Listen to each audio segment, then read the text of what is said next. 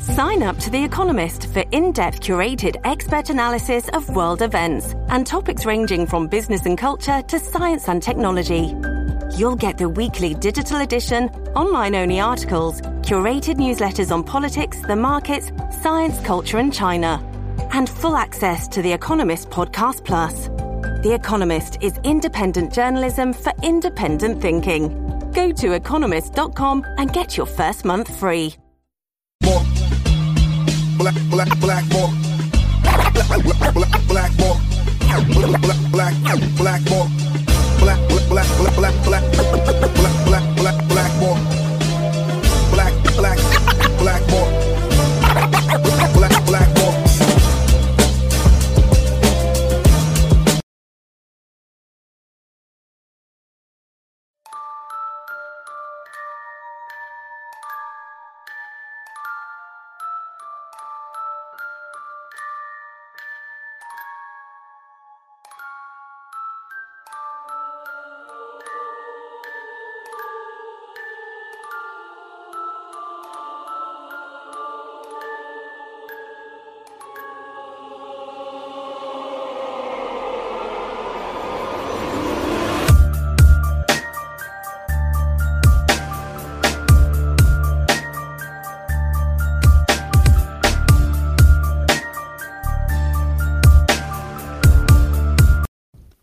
What is up, everybody? My name is James Di Fiore, and you're watching Blackballed. My guest today, um, I'm really excited about having this man on, and there's a bunch of reasons why. He has sold, as the intro just told you, uh, over 7 million books worldwide. Um, he's Canadian, but he was born in the United States, but raised in Canada. And um, one of the real fascinating things about him that we'll get into is um, is his relationship early on as a as a as an up and coming writer um, and his relationships that he had by having the gusto to actually send his stuff to famous writers who were already sort of like veterans of the trade. And um and i find that really amazing because uh the rule of thumb is like never send stuff to famous writers when you're not famous. But he did it and it worked and his name is linwood barclay linwood how are you buddy? I'm just great. How you doing james? Nice to be here Thank you. That was the one of the thing that like I did my Linwood Barclay deep dive and I couldn't believe what I was seeing and then I saw a quote from you saying I did what I I did what I shouldn't have done and sent a manuscript I think it was to Margaret Laurence and to Kenneth Millar. And I was like that is so ballsy but would you advise any writer these days to for example send something to you or someone you know uh, that has already made it in the trade?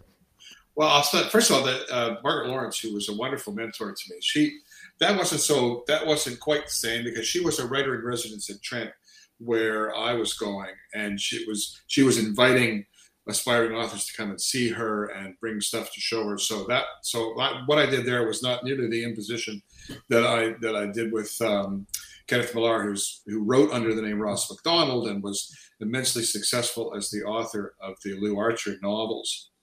And so very, very quickly, what I did there was I had I wanted to write a thesis at university about the private eye as a kind of iconic character in literature, but I really wanted to focus in on on Ross Macdonald, Lew Archer.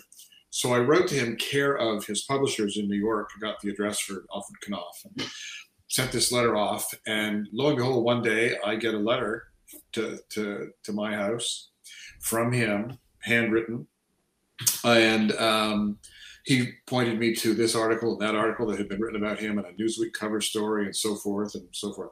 So now I had his home address, right? and I wrote him back and I said, listen, you can say no and so forth, but I've written a novel and can I send it to you? Which I appreciate now is just really a huge imposition, you know? And he wrote back and he said, sure. Wow.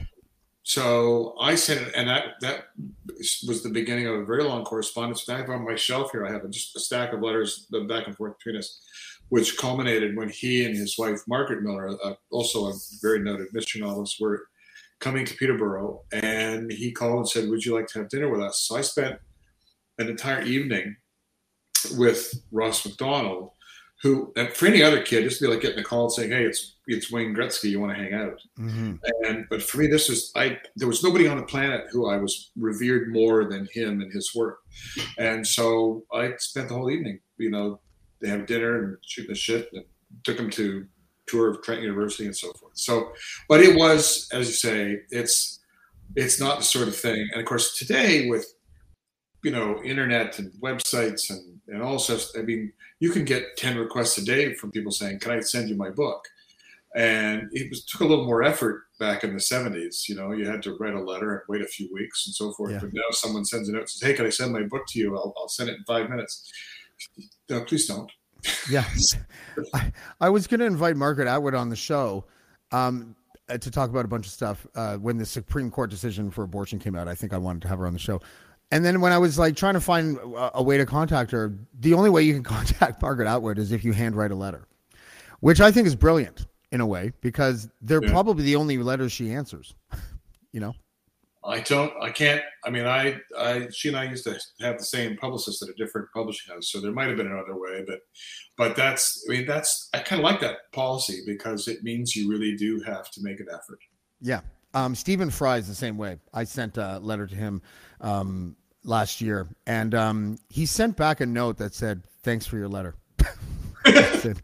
There you go. Well, yeah, thank you. that's, that's quite touching. Yeah, right.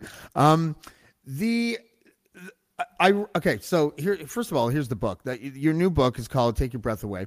Um, I was telling you off air. I'm going to tell you again because I think it's funny. Um, that when I found out, I, I'm going through a separation right now. and When I found out that it was about a man who may have gotten away with killing his wife, I was like, okay, I'm hooked. Uh, this is something I want to read. Um, as a as a dark humor guy. Um, when I read It's not re- intended as a manual, just so you know. you know, yeah, just- no, I know. I ha- I have my copy here. I'm I'm going through it. I have post-it notes at the key parts. Um, but the when I was I was distracted by reading some of the reviews, not just from this, but like, is it true that people still get mad at you, even though you you, you write in this genre and you do it very well? You sold over seven million books. At the profanity, people get mad at swearing. Really? Well, it's funny you should mention that because I used to get those kinds of letters or emails pretty regularly where people were upset with the language, you know, the use of four letter words in the book. But I have to say that over the last few years, I've seen far fewer of them. Maybe even those people who were, were uh, used to be offended by that have just given up.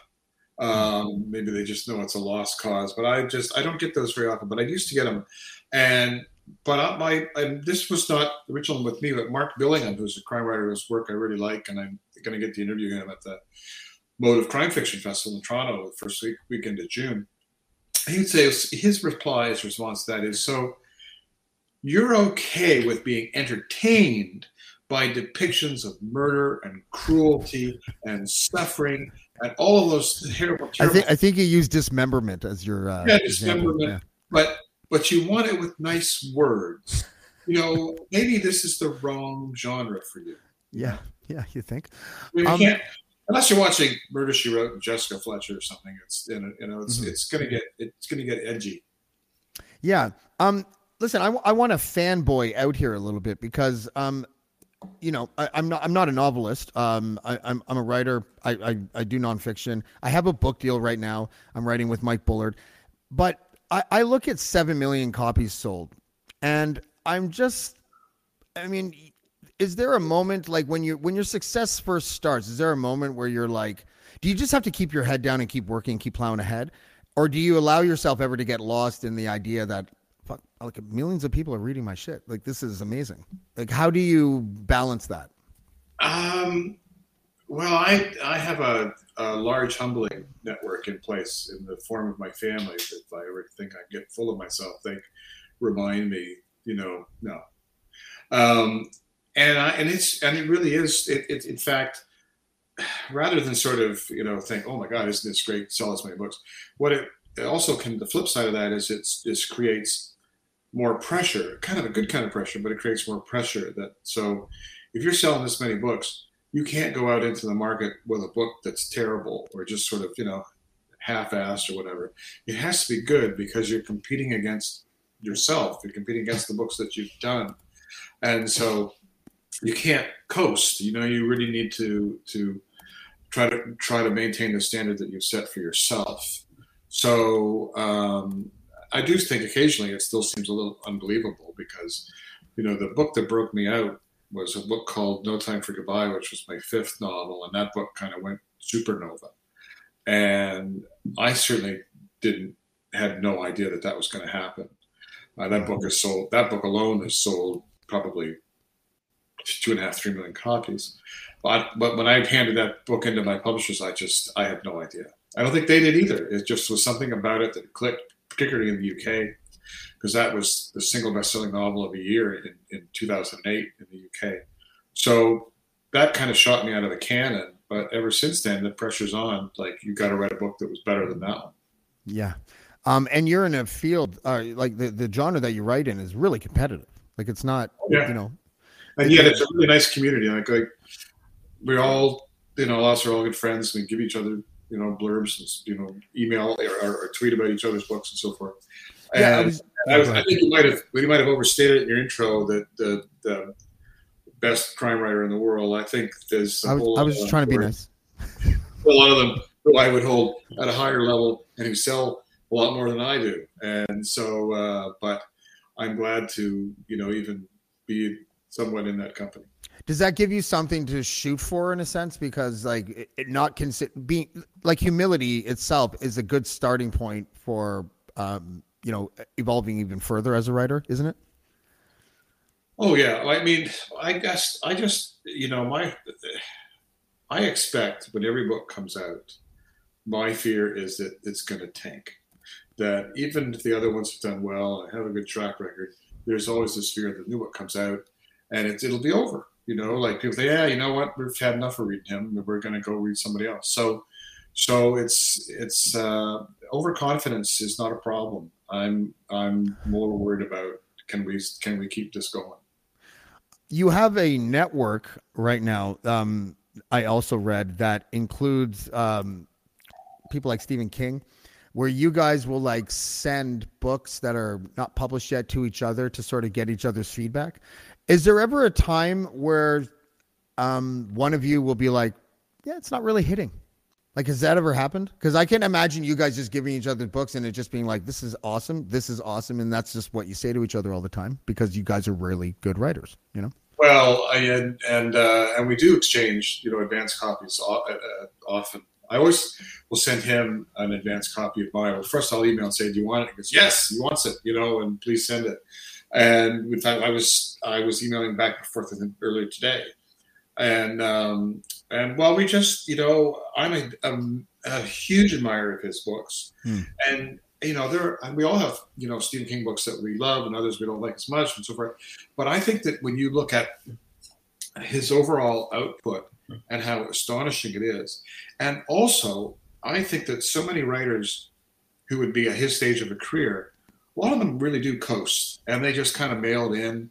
And I think some of his best, most ambitious books have been done in the last 10, 11 years, like 1122 or 1123. Um, you know the one, the Kennedy one. I always get the numbers mixed up. 112263. I thought that the Institute was just a fantastic novel. You know, Cider, I really love. So he's not coasting. He's still turning out this really ambitious material. And so I'm a huge fan of his, and he professes to be a fan of mine. And, you know, we did an event kind of like this, uh, virtual, back in September, and it wasn't. It was a kind of interviewing each other, and he started bringing up plot points in my latest book, like how did you do this? How did you do that? And I thought he's really reading the stuff, like he knows it. And but uh, if you told me when I was sitting in a movie theater with my wife watching Carrie when it first came out, if you told me that I would have any sort of connection with him, that's that guy later, I would have said that seems unlikely. He he's part of the cultural fabric of the United States of America. Like Yes. he's um I didn't know what mailbox baseball was until I saw Stand By Me and then went back and read The Body, which it was based on. Yeah. And I was like and now now every I live in the country now, every dude, Stephen King is on my mind every single day because whenever I see one of those mailboxes, the only thought that comes to my mind is mailbox baseball from Stand Yeah. By Me. But look at all the things that he has created that are are completely ingrained in our culture now. Whether it's you know Cujo, the the rabid dog, or Pennywise the clown, or you know, there's there are just there's so many, you know, Carrie, Pet Mm-hmm. Cemetery, all of these these things that are um, have become completely ingrained in our culture. All of these things from just one guy. Yeah. Yeah. Um, even the character name in um, Dead Zone, John Smith, was I, it for me. What it felt like is like that character felt like a nobody. So you just give him the, the most common name of all time. Like he's just he's just so talented. To have someone like that um, also be your peer and to tell you and to praise your work, I mean that's like Nolan Ryan calling up some somebody and saying, "Can, can you give me advice on how you do the two seam fastball?" Because He's not, looking for advice. He doesn't need advice from me. But right, but or I just I continually be amazed by his his work. James Patterson. I work at a library um, a couple days a week, and I joke now that James Patterson writes so many books that his pen name is Danielle Steel. Um,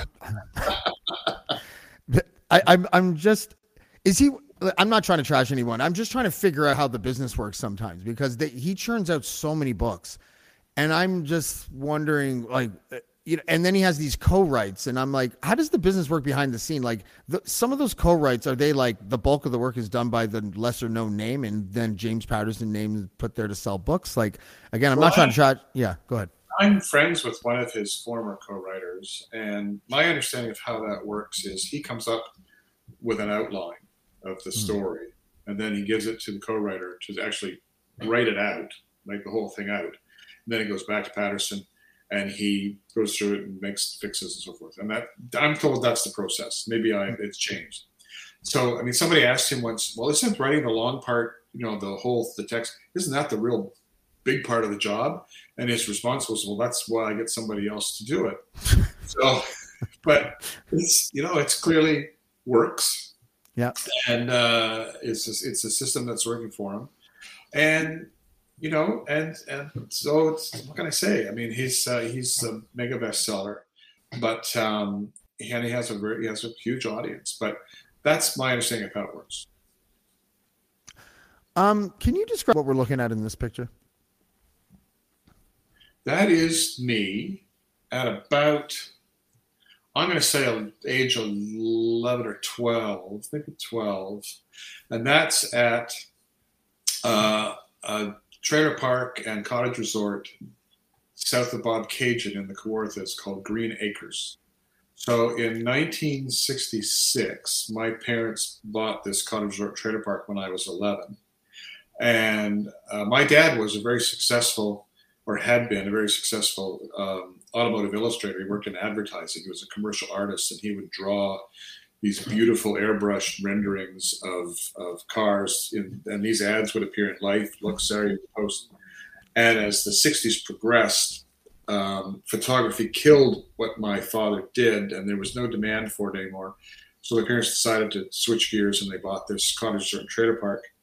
And so which was kind of a huge lark for me up until the age of 16 when my father got uh, died of lung cancer or cancer that had spread everywhere from lung cancer and i essentially took over running that camp um, you know i kind of grew up overnight i mean my mom managed it but i was looking after all the sort of operation of it and and and it as well to some degree kind of looking after a brother who was 11 years older who was had suffered from uh, schizophrenia. So I kind of just grew up overnight. But that was, but you know, I used to ride that tractor. I actually had ten acres of grass to cut, and and having a John Deere riding tractor is just one of the greatest things in the world if you want to be a writer because you just sit on that thing and you dream up plots, and and think of stories you could write and so forth. And I was like when I was 14, 15, I thought I was so cool. I would wash and wax the tractor because I was sure that the ladies would be really impressed with that. Were you look looking that- over your shoulder to see if they were look looking at you while Look you at, that, look at that green gleaming hood on that lawn tractor. Is that Yeah. guy or what? Every time I smell grass, I think of you, Linwood. That's right. Yeah. That's right. That's one thing I miss. I miss not having a, a property with a big. Pro- I could just have a John Deere tractor again. You know that was so much fun. Yeah, like Forrest Gump. You know, he didn't even have to do it. He had a lot of Yeah. money. He just Great kept doing it. At Evernorth Health Services, we believe costs shouldn't get in the way of life changing care, and we're doing everything in our power to make it possible. Behavioral health solutions that also keep your projections at their best? It's possible. Pharmacy benefits that benefit your bottom line? It's possible. Complex specialty care that cares about your ROI? It's possible. Because we're already doing it. All while saving businesses billions. That's Wonder made possible. Learn more at evernorth.com/wonder. Have you ever thought, I'd love to have a podcast just like this one? Well, I can help. My name is Matt Kundle, and everyone at my company, the Sound Off Podcast Network, had a hand in making this show. Whether it was about the sound, the discoverability, or that you're just enjoying the show, we are all about the detail. If you think you have a podcast in you, reach out to me via email, matt at soundoff.network, or check out the website and become one of the great podcasts we work with at soundoff.network. Um, what is the difference then between because that I, I'm a big nostalgia fiend. Like I, I I I cling to it. I I sometimes I think I manufacture it. it. Um, when you're at the beginning of your career as a writer versus now, what do you tap into? Is it the same thing in order to find um, the inspiration to keep writing for the next book? I'm always, you know, I'm always looking for a great hook. I need I need. I, I figure there are these ideas floating around out there in the ether, and I just need to grab one of them or have one of them just land on me that I think, okay, that is gonna that can work and be this year's book. Now I need to start writing a new novel probably by October, somewhere in there. Like next, the novel that would come out next year is written to deliver that book, but I haven't done the edits on it yet. So I need this one great idea year, and and um, you know, it's like, and I kind of, if I, if I actually consciously make an effort to try to think of what that book would be, I probably won't, nothing will happen. You just have to kind of wait for the moment. Like I did a book a few years ago called Elevator Pitch, which was about a very different kind of serial killer in Manhattan who was killing people by sabotaging elevators. And they just go, you know, kind of. Wow. And I had just been listening to the radio, uh, and CBC was talking about how, with the pace of condo construction by the by the lake in Toronto, these huge high rises, that they didn't have enough elevator inspectors to keep up with the pace of construction. There hadn't been a problem, but they just were short of inspectors. And, excuse me, and the idea was just there. Like I just heard that now. What if you had a guy who was sabotaging elevators deliberately to kill people? And and so sometimes it's just waiting for some sort of event that triggers a different idea. Hmm. And and I just hope and pray that there'll be one a year somehow. Yeah, I mean, an inspiration's weird thing. I have this weird theory that there is a we're at the beginning of a renaissance in everything that's art related because of the two year pandemic where most of us were kind of stuck inside. Uh, I know a lot of people that um, that put out that that had started to work on basically their life's work like whatever they were passionate about. There was all these passion projects. There was all these people that had free time to write and to paint. And i'm just wondering what your thoughts are on that because it it, it seems like we almost needed the renaissance too. Like you know there's been a lot of stagnation um, in the last you know 15 years with uh, you know with technology sort of like taking over the mind space of people. And i just think this pandemic i could be totally wrong but i feel like in the next two years we're going to see the result of what this pandemic did to people who were creative? I know it's an out of left field question, but I was just wondering what your thoughts were. Well, it's an interesting question. I, I, I have never thought of it quite in terms of creativity. I think that we're feeling the effects in a million other ways, um, whether it's supply chain and how we, you know, all these sort of things. But in terms of creativity, speaking personally, I mean, writing is a very isolating profession to begin with. I mean, I don't, I don't play in a club, so you know it's not like I couldn't do a gig for two years. I could still. Mm-hmm. I've written two novels during the pandemic, so what I missed was the, the, the actually going out on tour and actually meeting people face to face and signing their books. That was all gone. Um, but I think that, uh, but whether there will be a kind of creative resurgence, I don't know. That's I, I don't have a, real, a, lot of thought on that. I think that I think uh, in some ways a lot of people became more creative during the pandemic because they were looking for outlets or, or, or, they now have time to do things that they didn't before.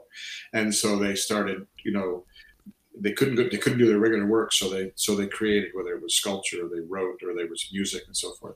Whether we'll see something happening, I don't know. I mean, I'd have been just perfectly fine if it, if it had not happened. I've been okay. Yeah. You know, I don't yeah. think I can't. I mean, I, am trying to think if there are any real bonuses that have come out of this. Um, I know that except for, I know except for my my people at the bank tell me that we are now five years ahead of where the banks wanted us to be in terms of doing our own banking and depositing checks with a camera and all that stuff. We're just light years ahead of where they thought they would ever get us. Right. But I mean, that just means that there's more stuff we have to do ourselves that others don't do for us anymore. Yeah, I mean, out of necessity, right? And and it's the hungry artists really that I guess I'm thinking of. You know, like the musicians are come come to mind. there's no better music usually that a musician will put out uh, than the music they put out when they're still starving. And that's why the sophomore yeah. jinx happens, right? Um, you know, that you have your whole life to write your first album and then you have to write your second album and you have six months, right?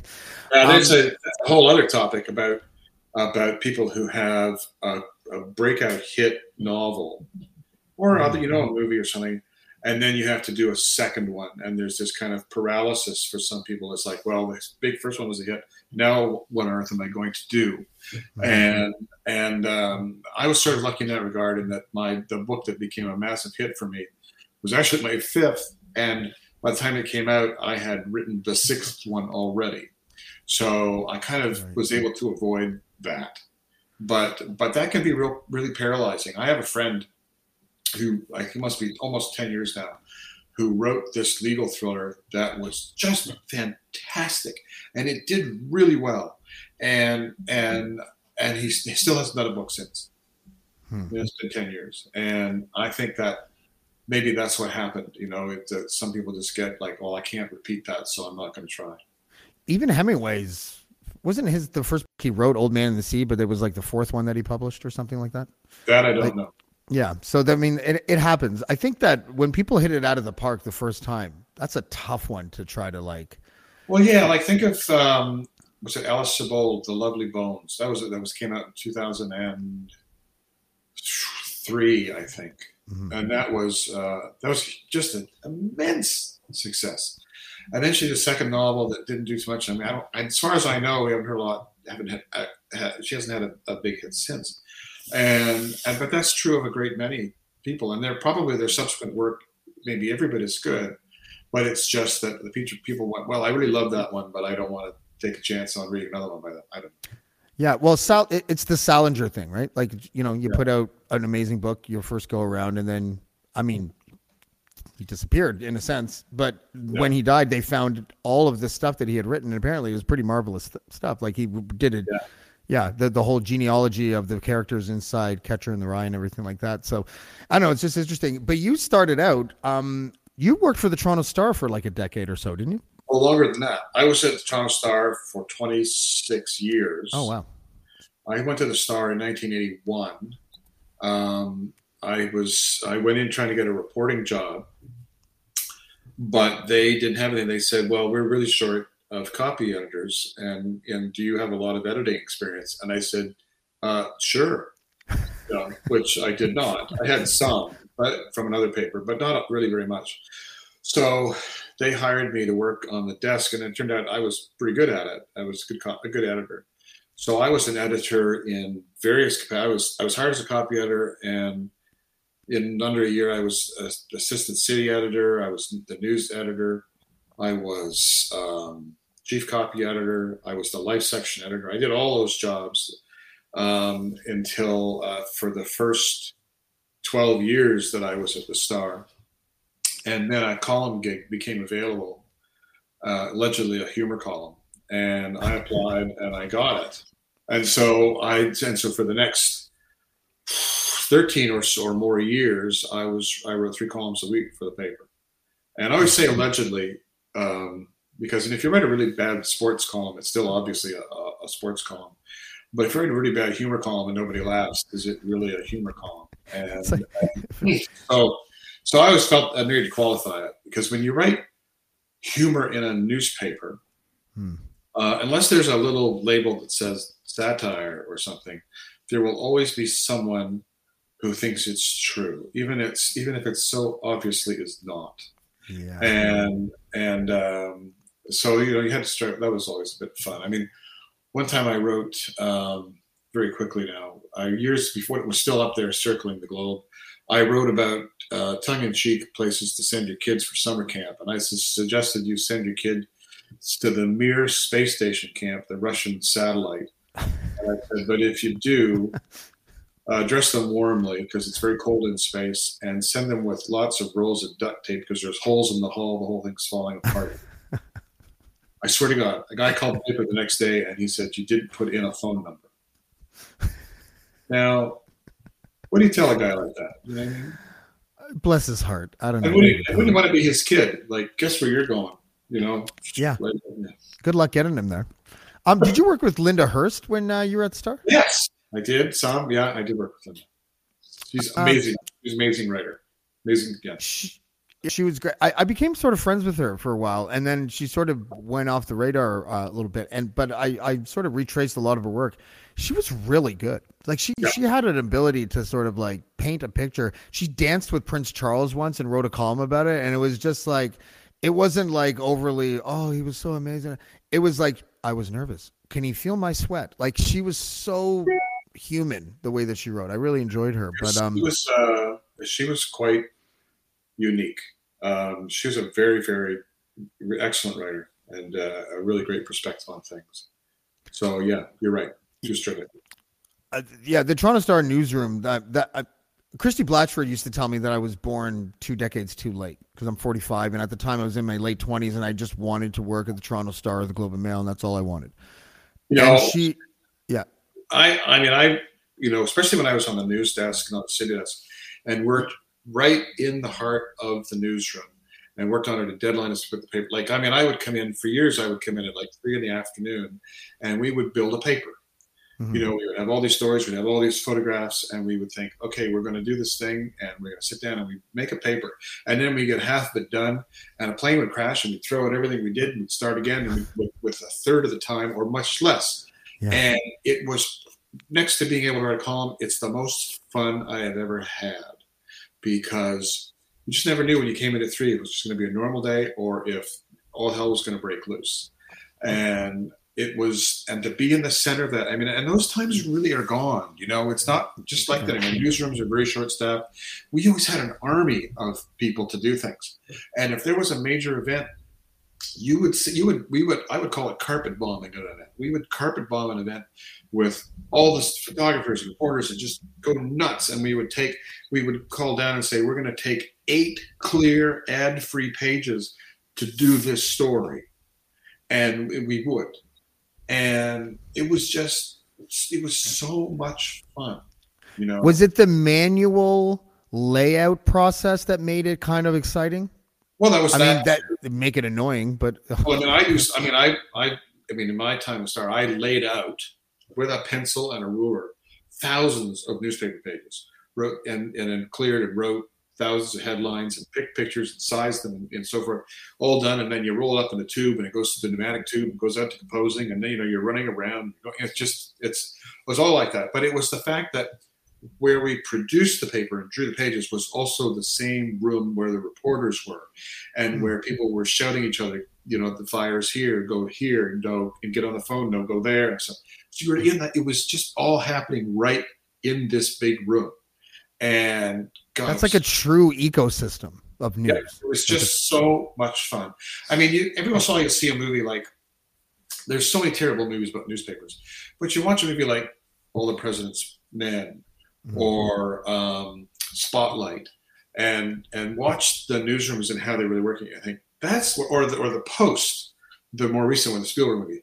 That's what big, really big city newsrooms are really like, and they're amazing. And this is that's just a favorite line in the Post with Tom Hanks playing Bill Bradley, Ben Bradlee, yeah, Ben Bradlee, and and someone comes in with all these documents they've acquired, and he says, uh, "Give it to so and so, let him sort it out." And then he's trying to go back into his office, and he sort of puts his finger on the desk and goes, "What fun!"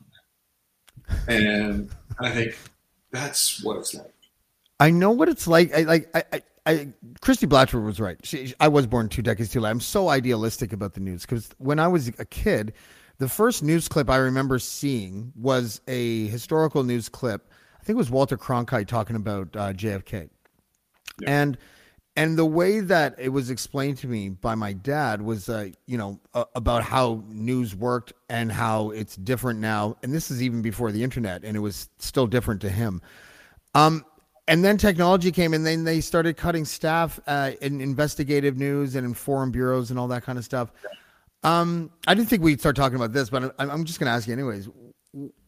Is news fixable, given technology, given how we receive it? Well, I think that what we have really lost is um, local coverage, in-depth local coverage, because what happened with certainly with newspaper chains and so forth, you had um, you started to get all this consolidation, and so you know, it used to be if you you'd have a you'd have a movie you'd have a movie reviewer in Winnipeg and a movie reviewer in London, Ontario, and somebody reviewed movies in Toronto, and all these and and and whoever the wherever these people were, they brought their own kind of sensibility to reviewing that movie. Then you get a change and think, you know what? We don't need all those movie, review, movie reviewers. We need one, and we're going to put that review in every single paper from Vancouver out to St. John's. So you start to lose local respect. Even worse with like auto, like having a reporter in Ottawa covering politics. Well, a reporter who covers politics who's from Toronto has a very different audience and different you know questions to ask of a politician of a prime minister than one in Alberta or whatever. But then they think, ah, we just need one reporter in Ottawa. You can cover for the whole country. So you start losing all this local local angle and local interest. And not only that, if you start cutting staff, you just don't even have people who are covering things in your own community. And TV news isn't going to do it. They they just they just they're like a you know a skipping stone over the surface. You know, here's a car accident, here's yeah. a fire, bloody dog, here's the weather. See you later. So you're not getting that kind of uh, in-depth coverage, and I think that's a serious problem. Um, and I don't know what the fix for it is because I think a lot of newspapers have been trying to find a different business model that really works, and they're struggling. Still, yeah. I think. Do you think COVID exposed the news? Not that it wasn't already kind of seen as watered down and and failing in a lot of ways, but did COVID sort of expose that um, shorthandedness of the news? Kind of. I think the real impact of COVID in some way on newspapers and that is because everyone started working remotely from hmm. home. Like the Toronto Star, well, you know, they started being able to to do the entire newspaper with all of their editors and everybody. None of them virtually none of them in the Toronto Star building. And they were all around and they all doing it and doing the composition, the composing the pages, you know, layout on the screen and sending it places, which was amazing. You know, technologically, it was amazing. And what it meant was then lots of newspapers thought, geez, we don't really need this newsroom or this building. Let's just get rid of it. Hmm. And we could save a fortune there. And that's unfortunate because, you know, yes, it's great you can work from home, but there's something about having a bunch of people physically together in an environment. You know, somebody is working on a story, is on the phone and says something to somebody, and somebody over here hears it and says, "Wait a minute, I'm working on another angle to that story," and then they can talk and they can sort of, you know. So I think that that's a shame, but I certainly think that COVID was not an opportunity to make journalism better, but was became an opportunity for news organizations to find new ways to to save money and cut back on what they do. Did you have any like um like during COVID and we saw these protesters in Ottawa and everything, were you like do you stay out of that kind of political discussion or, or did you have like because you live in randy hillier's riding don't you in prince edward county Ooh, well see, i don't think he covers prince edward county he doesn't oh, okay. thank god but i mean when we're out that way but i mean i live right in downtown toronto and yeah i've never been afraid to speak my mind. I mean, I certainly did when I had a column. I mean, now I have my outlet uh, is Twitter, and so if something really pisses me off, or I have some sort of snarky comment to make about something, I express it in 280 characters instead of 600 words, which tells me that the columns were overwritten. Um, but yeah, I they really Twitter really did a good job at teaching writers how to trim the fat. Yeah, yeah. It really teaches you how to edit, make every word count. It's like screenwriting. But uh, but Yeah. so every once in a while too, you'll you'll express some political opinion, and someone says, you know, you shouldn't shouldn't do that. We just you know we'd like your books, but we don't want to hear from you about that. And I think, yeah, this is why I became a writer to keep my thoughts to myself. Right? Um, so sometimes you piss people off, and other, but I just can't worry about it. Yeah. Um, are you um, are you are you now back at it the way that your schedule w- was intended to be? Are you traveling? Are you you know? Not quite yet. Um, I'm actually doing two in-person events this uh, over the next couple of weeks. The first in-person events that I have done since the pandemic began. I'm doing uh, an event on Friday of this week for the uh, Belleville Mayor's Arts Festival. I'm going to be uh, there. And also, uh, the first weekend of June, there is uh, a crime fiction conference put out by the Toronto International Festival of Authors. It's a crime fiction conference called Motive, and they've attracted a lot of you know big name crime writers to come. And I'm going to be in person for two things. I'm going to interview Mark Billingham, one of my favorite writers, and then I'm doing a solo event on um, Sunday, June 5th. At, uh, it's at Harbourfront in that area there. But And that would nice be- to back to that. you know? And that would be for take your breath away. Yeah. But I'll be for that. Yeah, I'll be able, I'll be able to phys- actually in person autograph copies of that. Oh, nice. Um, th- yeah. The, the the cool thing, um, you know, watching because I saw a bit of your schedule is the you know the excitement of having a new book out. Um, it must be one thing. Do you? Because when I when I went to go look at reviews and stuff, um, I look at I look at reader reviews more than I look at critic reviews, just because I think it's you're you're at the you know the the home base of of the people that actually buy your book. Uh, the book came out when? Just like two days ago, It and came there's out a like week, week ago today. a week ago. Sorry. Um, and there's I and and literally Goodreads and uh, two other sites, and there's like thousands of reviews already. Well, it came out. It did come out in the UK on February third. So Oh, okay. that's where. So of reviews are one people who've had a chance to read it over the last you know three months or so. And the British really love your stuff. Like that, you sell uh, like most of your books in the UK, I think, don't you? Yeah, well, I, I, I do very, very well in the UK and Ireland. Um, uh, we've sold millions of copies over there. I do well. The place I do very, very well is France in translation. They made a TV series out of one of my books in France. Um, so France is really good. Um, and of course, Canada is, is fabulous for me, and the US just does very well.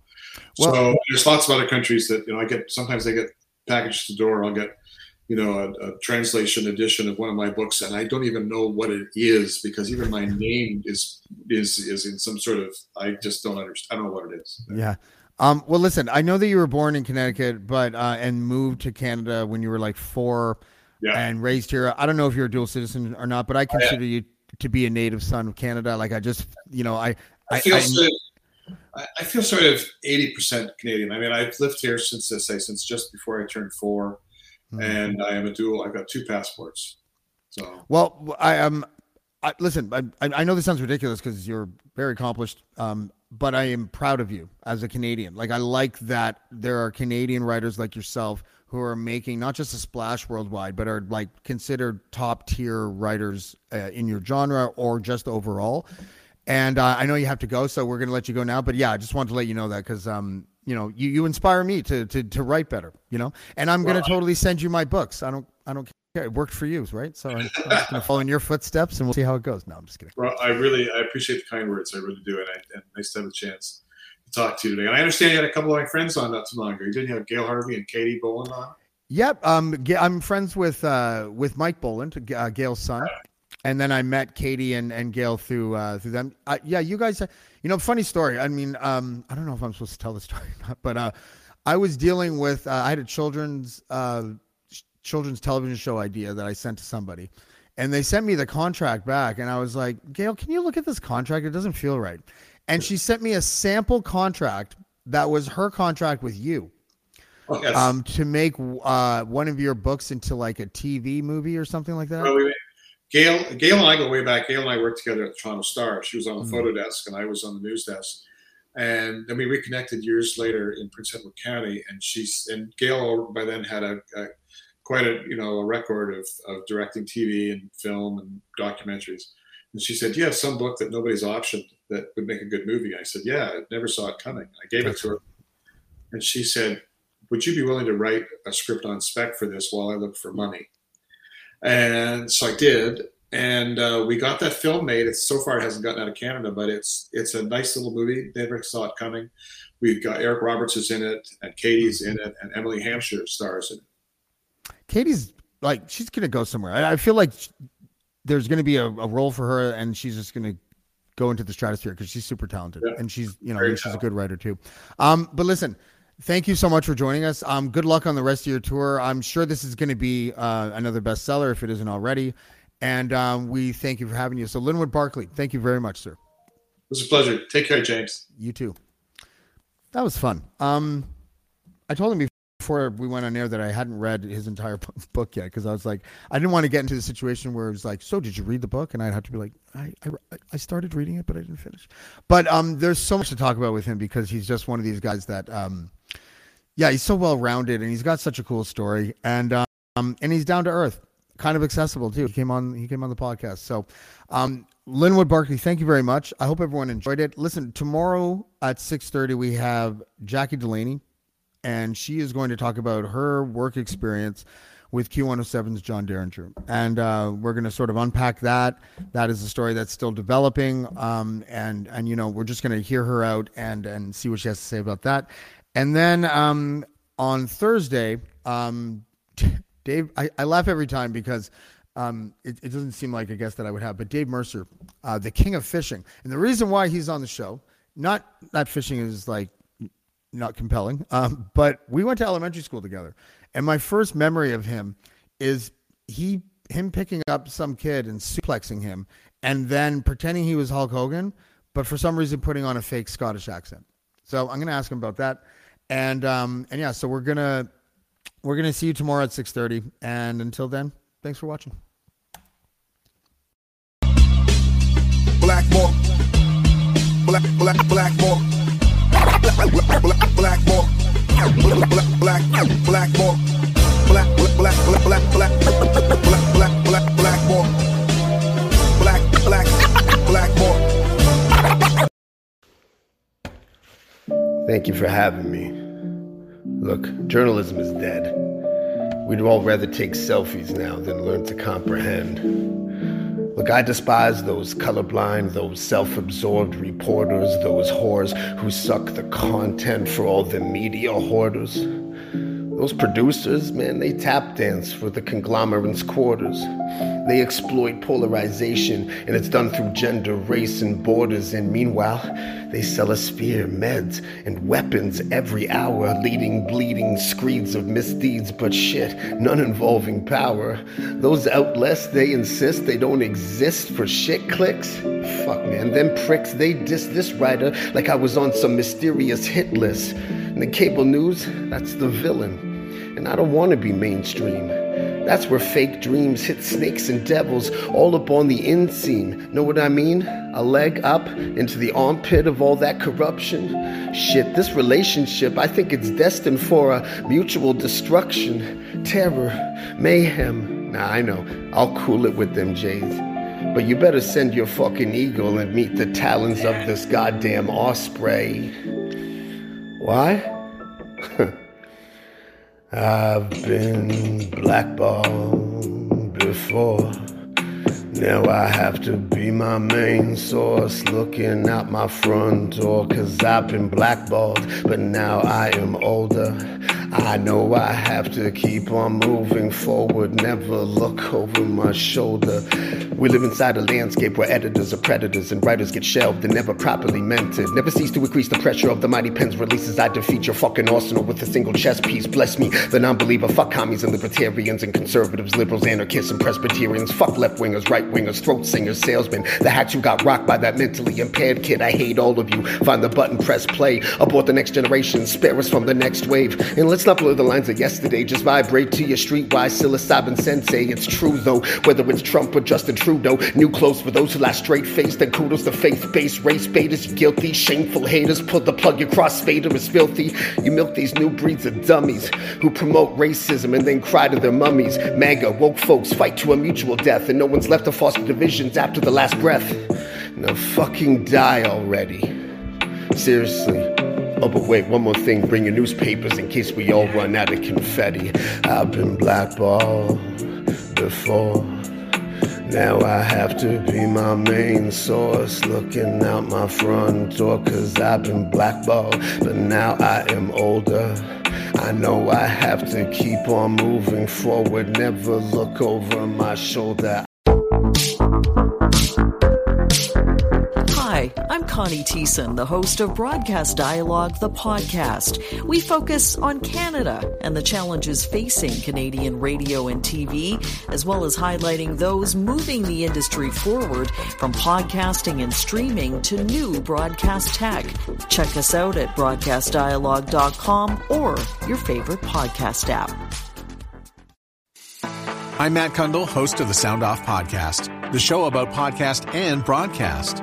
Since 2016, we've been speaking with amazing people who have populated your ears for decades. Legendary broadcasters, research wizards, talent experts, podcasters, voice talent. Almost 400 stories, all for free. Subscribe or follow the Sound Off Podcast on Apple Podcasts, Spotify, Amazon Music, or at soundoffpodcast.com.